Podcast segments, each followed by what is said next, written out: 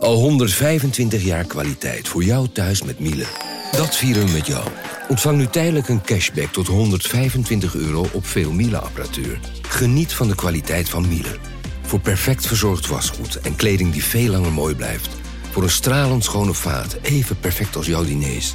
En een stofvrij thuis waarin echt hygiënisch schoon de standaard is. Check miele.nl voor alle feestelijke aanbiedingen. Hey podcastluisteraar. Ook op zoek naar een relevante invulling van je schaarse luisteruren? Tune dan in op de podcastserie ESG, even samengevat van BNP Paribas. Wij, Marloes en Aldert, spreken daar duurzame voorlopers en wereldverbeteraars. Waarover dan? Nou, bijvoorbeeld of we ooit duurzaam kunnen gaan vliegen. En waarom koeien in de stad nou een goed idee is? Dat en meer elke twee weken in een nieuwe aflevering. Dus abonneer je. ESG, even samengevat.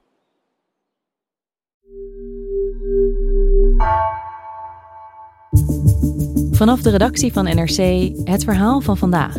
Mijn naam is Misha Melita.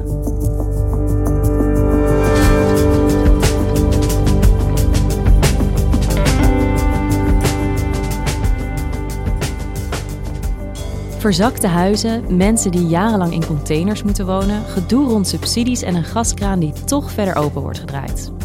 Noord-Nederland-correspondent Mark Middel ziet hoe Groningers soms zelfs letterlijk in de kou worden gezet. Het nieuwe kabinet belooft meer geld en stelde een staatssecretaris voor het Groningse gasdossier aan. Maar is dat genoeg om het vertrouwen van Groningers te herstellen?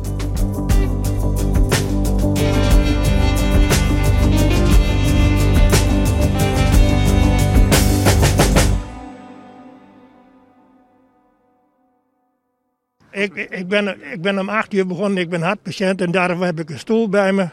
Dat ik iedere keer een klein beetje mee opschuif. De computer die liet het vorig jaar ook afweten. En dat betekende dat ik dus vanmorgen toch maar met mijn 83 jaar en met hartpatiënt en longpatiënt hier naartoe ben gekomen. Om van datgene gebruik te kunnen maken wat van ons met elkaar is. Als je vorige week in Groningen was, dan zag je voor allemaal verschillende gemeentehuizen in de provincie honderden mensen wachten. En voornamelijk oudere mensen. Mensen die daar kwamen met rollators, met eigen meegenomen krukjes, met opklapstoeltjes, omdat ze aanvraag wilden doen voor een subsidie van 10.000 euro. Dus om 9 uur gingen de gemeentehuizen open om die subsidieaanvraag te kunnen doen. Maar het bleek niet dat de mensen om half negen in de rij stonden of om acht uur, maar dat sommige mensen al om half zeven in de rij stonden om er maar die subsidie te kunnen krijgen. En dat ging niet om tien mensen en ook niet om honderd, maar dat ging om honderden door alle gemeentehuizen in de hele provincie. En niet alleen buiten stonden mensen in de rij, maar ook binnen. Het was ook een online aanvraag. Dus om 9 uur s ochtends stonden er 50.000 mensen online, waren aangemeld of ingelogd om dus die aanvraag te kunnen doen. Ik ben de hele dag bezig geweest. De plek die je dan op een gegeven moment op de wachtlijst hebt, die vloog van, bo van boven naar beneden, op en neer. Uh, heel vreemd in mijn beleving. En sommige mensen moesten tot 12 uur s'avonds wachten. En werden uiteindelijk toch nog uit die uh, rij geknikkerd omdat de subsidie op was. Op 12 uur kreeg ik de melding van, uh, dat de subsidieaanvraag gesloten werd omdat het plafond bereikt werd mensen wilden zo graag die subsidie dat ze letterlijk las je verhalen van mensen die onderweg waren naar huis en dan op de passagiersstoel de laptop nog opengeklapt hadden, de hotspot aan, zodat ze maar niet uitgelogd werden uit die rij en weer achteraan moesten aansluiten. En dat levert ook gewoon gevaarlijke situaties op. Ja, het doet echt denken aan rijen voor concertkaartjes of de nieuwste iPhone, maar dit gaat gewoon om een subsidie bij de overheid. Ja, precies. Wat voor subsidie was dit? Ja, het is een, best een bijzondere subsidie. Want wat er aan de hand is in Groningen is dat er heel ongeveer 200.000 mensen die wonen in het aardbevingsgebied. En een deel daarvan is jarenlang in het ongewisse gebleven of hun huis versterkt moet worden. En nu blijkt dat er ongeveer 53.000 mensen zijn waarvan het huis niet versterkt hoeft te worden. Maar die mensen hebben wel 4, 5 jaar lang hierop gewacht. In die tussentijd hebben ze niks aan hun huis gedaan. Want je bent natuurlijk gek als jij nu een nieuwe keuken neemt of zonnepanelen op je dak zet. Terwijl je huis misschien helemaal verbouwd moet worden of zelfs moet gesloopt worden en opnieuw moet opgebouwd worden. Um, dus heeft uh, de overheid bedacht, we moeten deze mensen tegemoetkomen voor het jarenlange wachten. Dus hebben ze 10.000 euro subsidie voor hen klaargelegd. Dus 53.000 keer 10.000. Ja, Alleen het probleem was, er was niet een uh, half miljard vrijgekomen voor deze subsidie, maar maar 300 miljoen euro. Dus er was vanaf het begin al duidelijk dat er te weinig geld was voor deze mensen. Uh, ik snap er helemaal niets van. Het is gewoon een enorm gevoel van, van onbehagen vooral de teleurstelling die overheerst. En, en met name omdat het gewoon niet eerlijk gegaan is. Dat komt omdat de overheid eigenlijk vanuit gaat, of eigenlijk vooral Den Haag ervan uitging, dat niet iedereen die subsidie zou aanvragen. Dus het is heel normaal zo in Nederland dat bij subsidiepotjes uh, niet alle mensen die hier aanspraak op kunnen maken ook daadwerkelijk die subsidie aanvragen. Want het is vaak heel erg moeilijk om die subsidie aan te vragen. Um, maar wat er uiteindelijk gebeurde, is dat het heel laagdrempelig werd. Dus er werd gezegd: je hoeft niet een offerte op te sturen of een heel dossier mee te sturen, maar schrijf gewoon een financieel plan. Dus bijna eh, letterlijk zet het even op een klapblaadje wat je met die 10.000 euro wil doen. En dan krijg je uiteindelijk je 10.000 euro wel. En omdat het dus zo laagdrempelig was, plus iedereen het wist dat het te weinig geld was, was natuurlijk iedereen op maandagochtend uh, met de kippen bij en wilden ze allemaal zo snel mogelijk uh, die subsidie aanvragen. Dus al deze mensen die daar in de vrieskou in Groningen in de rij stonden, vroeg in de ochtend, maar ook die mensen die digitaal in de rij stonden, wisten eigenlijk al, het is een soort loterij. Ja, sterker nog, er werd van tevoren gezegd door de instantie die die subsidieaanvraag moest afhandelen, wie het eerst komt, wie het eerst maalt. Dus wees er maandag vroeg bij. En eigenlijk staat dit symbool voor wat er in Groningen de afgelopen jaren gebeurd is. Namelijk dat de bewoners in de kou gezet worden. Ja, deze mensen willen graag een subsidie omdat ze schade hebben geleden door die gaswinning in Groningen. Maar hoe zit het nou eigenlijk met die gaswinning? Want de gaskraan zou dichtgaan. En vorige week werd bekend dat hij toch weer een beetje verder wordt opengedraaid. Gaat die gaskraan in Groningen dicht of niet? Hij gaat dicht. Maar wanneer, dat weten we nog niet precies. Dat moet nog bepaald worden. En wat nu duidelijk is, is dat het in ieder geval voor 2028 gebeurt. Maar wanneer precies, dat is nog onbekend. En wat er aan de hand is in Groningen is dat er een paar jaar geleden werden nog tientallen miljarden kubieke meter aardgas uit de grond gehaald. En daarmee konden we bijvoorbeeld onze huishoudens hier in Nederland verwarmen. En toen is er gezegd door minister Erik Wiebes, we gaan die gaskraan dichtdraaien. En dat werd stapje voor stapje voor stapje gedaan. Um, dat pad naar beneden gaat uh, best snel. Nou is er niet zoiets als even de gaskraan dichtdraaien. Uh, dat gaat niet. Uh, wij gaan Nederlanders niet in de kou zetten. Wij gaan van velen iets vragen. Maar even de gaskraan dichtdraaien is er niet bij. Dit jaar zouden we uitkomen op 3,9 miljard kubieke meter gas. Dus dat is echt veel minder dan die tientallen miljarden per jaar die we nog een paar jaar geleden uit de grond pompten. Alleen op de laatste dag van het eh, demissionaire kabinet liet uh, toenmalig minister Stef Blok weten: we gaan niet 3,9 miljard kubieke meter gas, maar dit jaar misschien wel 7,6 miljard kubieke meter aardgas uit de grond halen. Ja, dat is toch een slordige twee keer zoveel. Ja, terwijl de Groningers dachten van, hè, ons is toch verteld dat het uh, naar, naar die dikke 3 ging. En nu wordt er weer een overheidsbelofte gebroken en gaat het opeens naar 7,6. Maar in vergelijking dus met een paar jaar geleden valt het wel mee. Oké, dus we gaan toch uh, meer gas halen uit Groningen. Waarom is dat eigenlijk nodig? Waarom het nodig is, is omdat er een stikstoffabriek wordt gebouwd. En die stikstoffabriek is nodig om geïmporteerd gas uit het buitenland om te zetten in Groningsgas. Dus je hebt twee soorten gas. Uh, het Groningsgas en het buitenlandse gas, om het simpel te zeggen. En onze huishoudens bijvoorbeeld, die kunnen alleen maar verwarmd worden met het Groningse gas. En niet met buitenlands gas. En zo'n stikstoffabriek, die kan dat dus omzetten. Alleen, die zou al klaar zijn uh, in het voorjaar, dus ongeveer in april. Maar door corona blijkt dat de bouw langer duurt, dat materialen er nog niet zijn. Dus die is pas klaar in de zomer. Dat is een van de redenen waardoor we nu meer gas uit de grond moeten pompen. En een andere reden is, die we niet eerder hadden gehoord, is dat Duitsland ook meer gas van ons nodig heeft. In Duitsland zijn er ook miljoenen huishoudens die verwarmd worden op het eh, Groningse gas. En nu blijkt dat Duitsland zelf te weinig gas produceert. Dus Duitsland heeft een tegenvaller en dat merkt Groningen eigenlijk meteen. En 2028, dat is in ieder geval het vooruitzicht voor de Groningers dat het dan echt klaar zal zijn. Betekent dat ook een einde aan de ellende, aan de scheuren in de muren, de bevingen en dat soort dingen? Nee, want dat is een beetje uh, de verwarring die er over Groningen is. Als jij de gaskraan dichtdraait, dat betekent niet dat de bevingen meteen stoppen. Dus het gas dat jij morgen uit de grond pompt, zorgt niet voor overmorgen voor een beving. Dat heeft namelijk een effect dat misschien wel tientallen jaren kan duren. Dus een beving die misschien gisteren heeft plaatsgevonden, kan het resultaat zijn van gas dat tien jaar geleden uit de grond gepompt is. Nou, en uh, daarom is het ook zo dat als we nu de gaskraan dichtdraaien, Groningen waarschijnlijk de komende decennia nog last zal hebben van bevingen.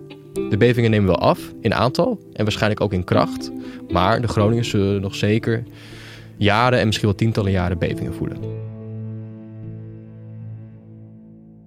Maar Wat je nu in Groningen ziet, is dat de Groningers niet zozeer meer heel erg bang zijn voor die bevingen. Maar ze raken nu vooral gefrustreerd over de rol van de overheden. En wat de overheden doen met hun huizen, of eigenlijk wat ze niet doen met hun huizen. Ja, dus bijvoorbeeld zo'n subsidie waar je dan de hele dag voor in de rij moet staan. En dat uiteindelijk blijkt dat die gewoon die pot niet groot genoeg is. Ja, en die subsidie, dat is een heel mooi voorbeeld. Maar dat is maar eigenlijk een heel klein incident als je kijkt naar het grotere geheel van wat er in Groningen uh, aan problemen ligt.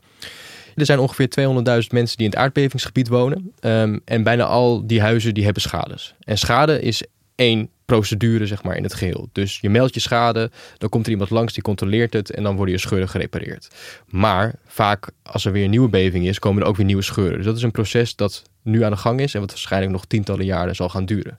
En je hoeft de tv of radio maar aan te zetten of je hoort echt de meest aangrijpende verhalen. Vanochtend had ik eindelijk tijd om even om mijn huis heen te lopen. Wij zijn voor de kerst in een nieuw huis gegaan. Hebben drie jaar in een container gewoond met opgroeiende kinderen. En we hebben weer schade. En dat blijft maar komen, hè? Maar daarnaast is er nog een andere uh, procedure die nog veel moeizamer verloopt: de versterkingsoperatie. De versterkingsoperatie? Dat betekent dat je huis bij een zware beving uh, te onveilig is omdat er jarenlang rekening mee is gehouden dat er een hele zware aardbeving in Groningen zou plaatsvinden. En als dat gebeurt, um, zullen er waarschijnlijk huizen gaan instorten. Dus is op een gegeven moment een versterkingsoperatie bedacht. En wat betekent dat? Dat betekent dat jouw huis veilig genoeg wordt gemaakt, zodat jij binnen enkele seconden je huis uit kan rennen bij een zware beving, voordat de boel instort. En dat gaat nu mogelijk om 27.000 huizen in het gebied. En dat is heel erg veel. Dat is een gigantische operatie. Maar nu die gaswinning naar beneden gaat, hoeven er ook minder huizen versterkt te worden. Ja, dat is eigenlijk goed nieuws. Dat is goed nieuws. Alleen het probleem is dat mensen niet weten in welk stadium van het traject ze zijn. Dus sommige mensen hebben vijf jaar geleden gehoord van nou, uw huis moet gesloopt worden en opnieuw opgebouwd, want het is nu te onveilig. En horen nu vijf jaar later, oh, de gaskraan gaat omlaag, de kans op bevingen uh, is minder. Dus we kunnen uw huis gewoon laten staan en we gaan alleen een steunbalkje vervangen. Er is al vastgesteld dat haar woning onveilig is. En toch hoorden ze vanochtend dat de hersteloperatie opnieuw wordt uitgesteld. Zo verschrikkelijk kwaad. Ik was, ik was echt zo verschrikkelijk kwaad. Iemand anders kan zomaar zeggen van, nou nee, doe nog maar een beetje langer. Het kan niet. Je wordt er wel wanhopig van. En ben echt gewoon, uh, ja, het komt aan als een mokerslag. En uh, ja, dat uh, geeft natuurlijk weer angst van wat, wat heb ik hier nou nog aan een huis en wat kan ik hier nog? Ja, dus dan zit je toch niet lekker in je huis, kan ik me voorstellen. Sommige mensen zitten niet lekker in huis. Die zeggen van, nou, ik wil nog steeds gewoon een veilig huis, want ik heb hier ook nog kinderen op de zolder slapen en ik wil niet dat het dak instort. En andere mensen zeggen van, nou, ja, tot nu toe is, er nog, is die hele harde klap is er nooit echt geweest. Uh, ik zie het wel, ik heb helemaal geen zin in die versterking. Het is niet zo dat je zomaar even een huis uh, een paar balken tegenaan gooit. Nee, je moet eerst helemaal geïnspecteerd worden. Dat duurt vaak een dag of twee en dan komen tientallen mensen langs die allemaal gaten boren in de muren en uh, gaan graven langs je huis om te kijken naar de fundering. Vervolgens moet je vaak een jaar of langer wachten op een rapport uh, van nou, wat er aan je huis allemaal moet gaan gebeuren. En dan moet het huis nog versterkt worden. Die versterking kan heel veel impact hebben op mensen. Want sommige huizen die moeten gesloopt worden en opnieuw opgebouwd. En andere mensen die moeten bijvoorbeeld een jaar een huis uit, omdat er een hele nieuwe fundering moet komen of allemaal muren uh, vervangen moeten worden. Dus je hebt letterlijk in Groningen mensen die in containers met hun hele gezin twee jaar hebben gewoond. En nu heb je heel veel mensen die in wisselwoningen wonen. Dus het is vaak aan de rand van het dorp heb je gewoon hele nieuwe woonwijkjes waar dan mensen een jaar of twee jaar gaan wonen. Nou, en heel veel mensen zitten daar natuurlijk niet op te wachten, want het heeft zoveel impact op je leven. Ja, dus daar is veel onduidelijkheid. Sommige mensen wonen al heel lang in een huis waarvan ooit is gezegd: dit is eigenlijk niet veilig genoeg. Nu is dat weer omgekeerd. Sommige mensen wonen in een tijdelijk huis. Ik kan me voorstellen dat heel veel onzekerheid bij de Groningers teweeg brengt. Ja, en wat je ziet is dat uh, bijvoorbeeld het ene dorp krijgt wel een nieuwbouwwijk en de andere dorp niet. En in de ene straat, de helft van de straat, aan de linkerkant bijvoorbeeld, allemaal uh, versterkt worden. Terwijl die andere mensen nu nog steeds jaren zitten te wachten met wat er met hun huis gebeurt. De versterking gaat in ieder geval door bij ons. Dat is uh, voor ons dan een positief bericht. Maar voor mijn buren bijvoorbeeld niet. Want mijn buren hebben nog geen versterkingsadvies gekregen. En die moeten ook door. En het huis van mijn buren is minstens zo beschadigd als dat mijn huis is. Maar hoe kan dat dan dat het zo anders is per Groninger en per straat en soms zelfs binnen een straat? Ja, dat komt omdat er ontzettend veel verschillende regelingen zijn. Dus je hebt uh, iets van 25 regelingen waar mensen mee te maken hebben. Dus als jij in een monument woont, dan val je onder een ander uh, regime dan wanneer je in de boerderijen woont. Als jij een koophuis hebt, dan moet je naar een ander loket dan wanneer je bij de woningbouwvereniging huurt. Dus er zijn allemaal verschillende procedures en iedereen zit ook in een verschillend proces. Om te beginnen uh, met u, Annemarie Heijten. Kun je beschrijven hoe de situatie niet lijkt te verbeteren? Nou, kort gezegd gebeurt er gewoon eigenlijk niets. Het komt gewoon totaal niet op gang. Uh, of het nou gaat om de schadeafhandeling of het versterken. Uh, waarvoor overigens ook nog weer twee verschillende loketten zijn ingericht. De mensen merken er niets van. Ja. En uh, dat is om echt wanhopig van te worden. En wat je ziet is dat mensen het gevoel hebben dat ze ook elkaars concurrenten zijn. En dat zorgt ook voor jaloezie en dat zorgt voor, voor wrok onderling. Dat het uh, in dezelfde straat de buurman wel een, nieuw, nieuwbouwwoning heeft, terwijl jij nog steeds niet weet wat je met, met je huis gaat gebeuren. Ja, dat komt door al die verschillende regelingen, maar ook door onhandige dingen zoals uh, wat we vorige week zagen met die rijen in Groningen. Dat je een subsidiepot aanbiedt die gewoon niet groot genoeg is. Ja, precies. En het probleem in Groningen is, is dat eh, het is ten eerste aangedaan. Ze hebben niet gekozen voor die bevingen en voor die scheuren in hun huizen. Maar uiteindelijk overal waar ze recht op hebben, namelijk een veilig huis, uh, scheuren die opgelost worden of een subsidie voor 10.000 euro, daar moeten ze zelf achteraan. Ik kan de hoofden van die bestuurders op televisie niet meer zien. En het is volslagen onterecht waarschijnlijk en onredelijk. Ze zullen hun best waarschijnlijk wel doen. Maar, maar mijn rechten op gewoon een veilig huis... die worden gewoon met voeten getreden. En als ik van een afstandje kijk... dan denk ik, ja, ze weten het. Ze komen weer langs, de krokodillentranen. Maar er gebeurt ondertussen niets. Ja. En je voelt je ook vernederd. Het is niet de overheid die bij hen aan de keukentafel komt zitten... en zegt van, we halen alles uit uw handen en dan lossen we het op. Nee, alles waar de Groningers recht op hebben, dat is een strijd. Ja, ik kan me dat heel goed voorstellen, uh, Mark, dat mensen in Groningen niet meer zoveel vertrouwen hebben in de overheid. Nu hebben we net een nieuw kabinet, uh, frisse energie. Hoe gaan zij de crisis in Groningen aanpakken? Nou, er is een speciaal staatssecretaris voor Groningen gekomen, namelijk Hans Veilbrief, staatssecretaris van Mijnbouw. En die was deze week op bezoek in Groningen. En wat heeft hij daar gezegd? Nou, niet zo heel veel. Vooral dat hij uh, nog heel veel moet leren en moet horen. En dat hij graag met iedereen in gesprek gaat. Maar hij kwam ook met nieuws. Namelijk dat er voor 2024 uh, de gaskraan dicht gaat, uh, wat hem betreft. Alleen, ik vraag me af of het ook daadwerkelijk gaat gebeuren. En hij kwam met 250 miljoen voor die subsidiepot, die dus leeg was.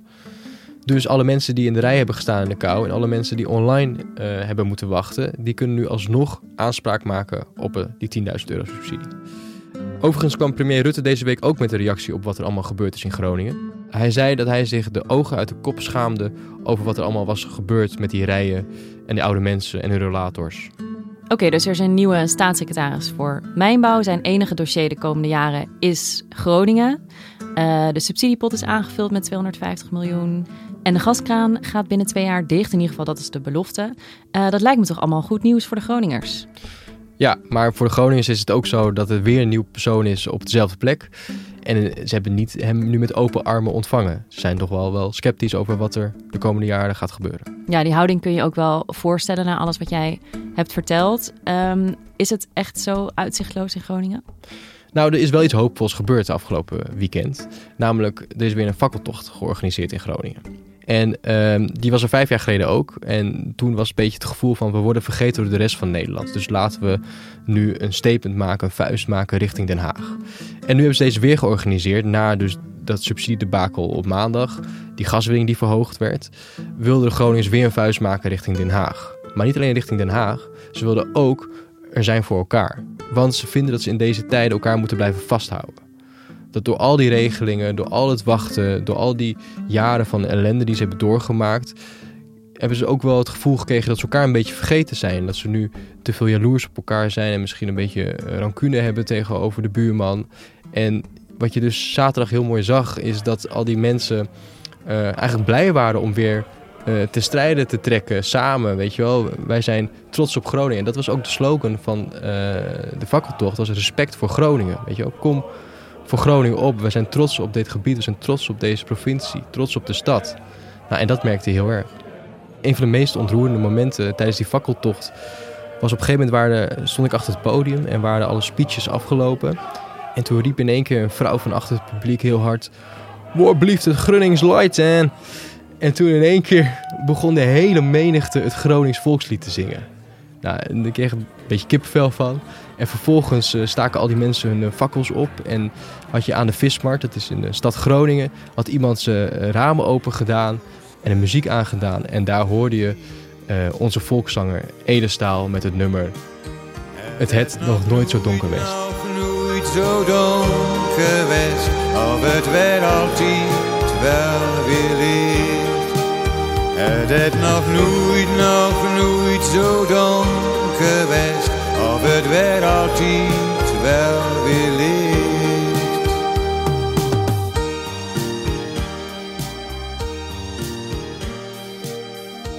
Dankjewel, Mark. Graag gedaan.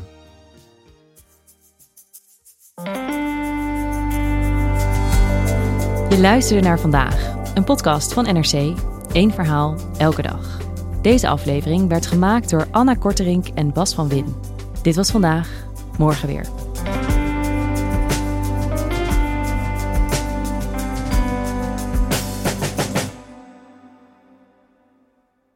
Technologie lijkt tegenwoordig het antwoord op iedere uitdaging.